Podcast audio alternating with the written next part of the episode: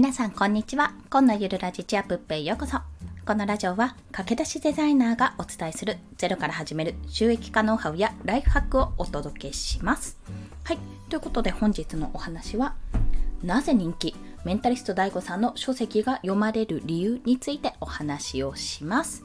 というのは、まあ、私自身も何冊か読ませていただいたんですけどもやっぱりあの結構出てるんですよ。大悟さん書籍を結構出してて調べるだけでもブワーって出てくるんですね。Amazon でね調べてくると出てきまして大体がねちゃんと Kindle 版もあって、まあ、どっちにしても読みやすいって形になっております。でそんな大悟さんの本がいろんな方が紹介してるんですよ。で私もご多分に漏れずいろいろ読んだ中であやっぱりこの人の本はこういうところが魅力的なんだなって思うところがあったのでそちらについて3つご紹介したいと思います1つ目は読みやすいというところ2つ目は具体的なテクニックが載っているというところ。3つ目は日常で実践実際に試せるというところです。1つ目は読みやすい。2つ目は具体的なテクニックが載っている。3つ目は日常で実際に試せるというところです。1つずつ解説をしていきます。まずえっと、大悟さんの本って何より読みやすいんですよ、めちゃめちゃ。で、読みやすいってどういうことかっていうと、ちょっと想像していただきたいんですけども、この本って話したところで、例えば誰かがそのメンタリスト大悟さんの本をこう音読したとします。音読したところでもすごく耳に入ってきやすい、頭に入ってきやすい内容なんですね。それくらいに読んでも、まあ、読んでも話しても耳から入れても実際に読んでもすごく読みやすい本なんですよ。というのはこの中にあのメンタリスト DAIGO さんの著書で「人を操る禁断の文章術」っていう本があるんですけどもそのそれにも書いてある通り DAIGO さんって結構ねいろんな勉強されてて心理学とかまあ、行動心理学からも行動学とかそういったことも全部交えて勉強してる中でライティング技術がまマジですごい マジですごいってすごい拙い言い方なんですけどもプレップ4っていうあの方法を使ったりとかそういった文章術いろいろウェブライティングとかでも使えるような文章術をもう駆使して書かれているので何ていうのかなどこのから読んでも読みやすいんですよ。すごく。で、それはすごく参考になって、おそらくですね、私ちょっと基本的に違う方の本をあの写して写経っていうのをやってるんですけども、あの人の本だ、どなたかの本を、の内容を丸々こうワードとかで打ち込むっていうのが写経という練習ですね。これ文章力トレーニングとしてやっているんですが、おそらくですね、このメンタリスト DAIGO さんの本を写経すると、絶対ね、身につくはずですよ、文章力。というぐらいに読みやすいんですよ。まあ、なんでだろうって言った時にやっぱ具体的に最初に結論から出すそして数字を使って具体的な説明があるあとはもう言ってしまえばリズムです言葉のリズムとかがもうめちゃめちゃ読みやすい。これはね、読んでみてもらえたらすぐわかると思うんですけども、スーって入ってくるんですよ。で、なんかあの文字の羅列であなんか見づらいなっていうところも特に感じないんですよね。でさっささっさ読めるのですごく読みやすい一冊になってます。まあ、これは皆さんの興味のあるところでよるんですけども私は今まで読んできた本の中で、まあ、あの読み込みが遅いとかいう原因以外は基本的にサクサク読みやすくてまたあのどっかキーワードなんだっけなと思った時に読み返しやすいっていうところも非常にまあ、これが読まれる理由の一つなんだなと感じました。そして2つ目が具体的なテクニックが載っているというところ。これありきだと思うんですよね。読みやすさももちろんなんですけども、この具体的なテクニックっていうのが、私が今までね、読んできたビジネス書の中で、まテクニックが載ってないものはなくて、こういった方法がありますっていう方法を使うんですよ。まあ、タイトルが、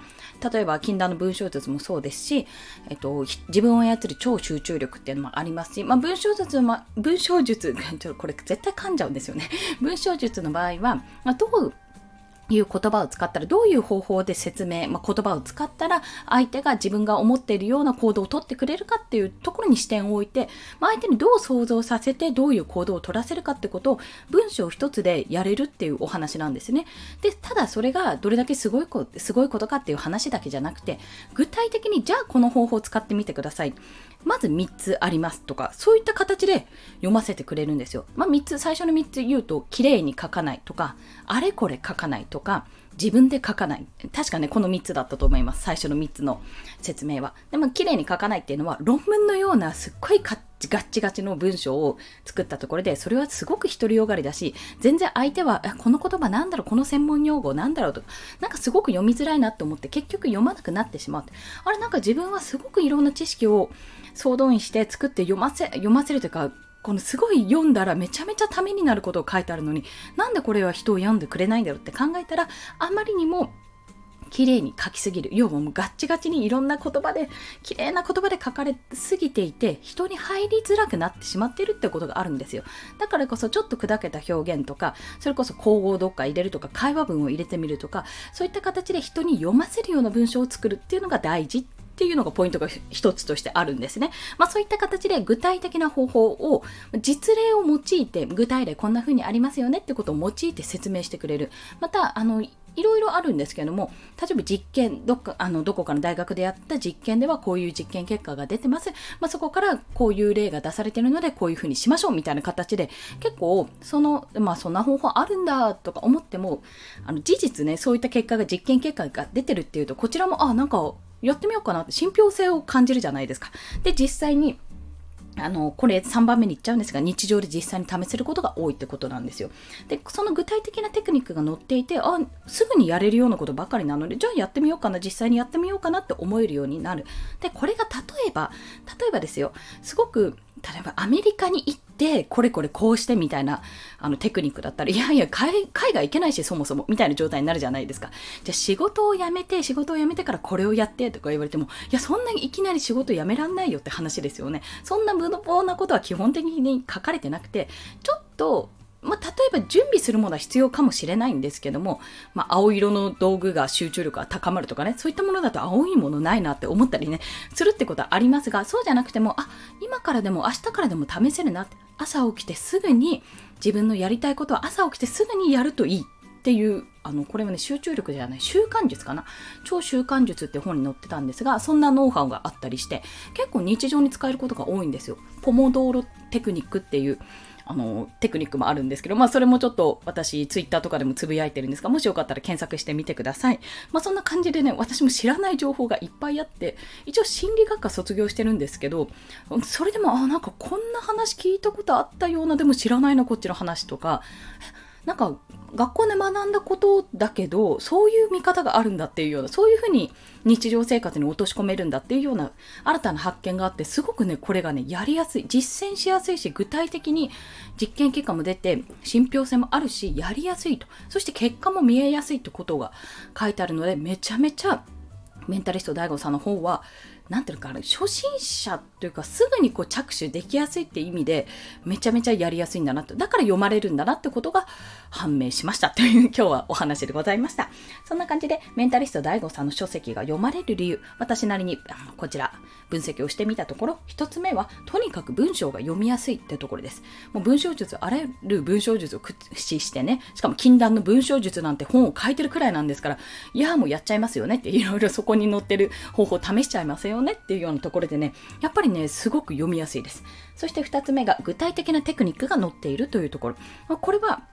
あと3番目に日常で実際に試せるってとこなんですけども、やっぱり具体的に今すぐできるようなことがね、結構載っているので、あ、なるほど、じゃあ試してみようかなっていうような形でできるものばっかりです。で、それが無謀な挑戦とか仕事を辞めなさいとか、今すぐ海外に行きなさいとかそういったことじゃなくて、あ、なんかこれ自分できそうなら、これなら自分できそうだなって思えるような、もう本当に小さなテクニックがいっぱい載っているので、もしよろしければ皆さんもお好きな本、なんか気になるタイトルがあったら読んでみてはいかがでしょうか？そんなお話でございました。はい。そして今日は合わせて聞きたいは、えー、私、ブログ記事を書いたんですよ。まあ、あまりにもね、大悟さんの本読みすぎて これはちゃんと紹介した方がいいなと思って、私が読んでいる、えっと、ビジネスに役立つメンタリスト大悟さんの書籍3選というブログを頑張ってね、書いたんですよ。書いたんです。まあ、そちら、あの、そちらに本のリンクが貼ってあって、まあ、3ポイントかな、3つのポイントで軽くまとめてあるので、もしよろしければ興味があったらご覧いただけると嬉しいです。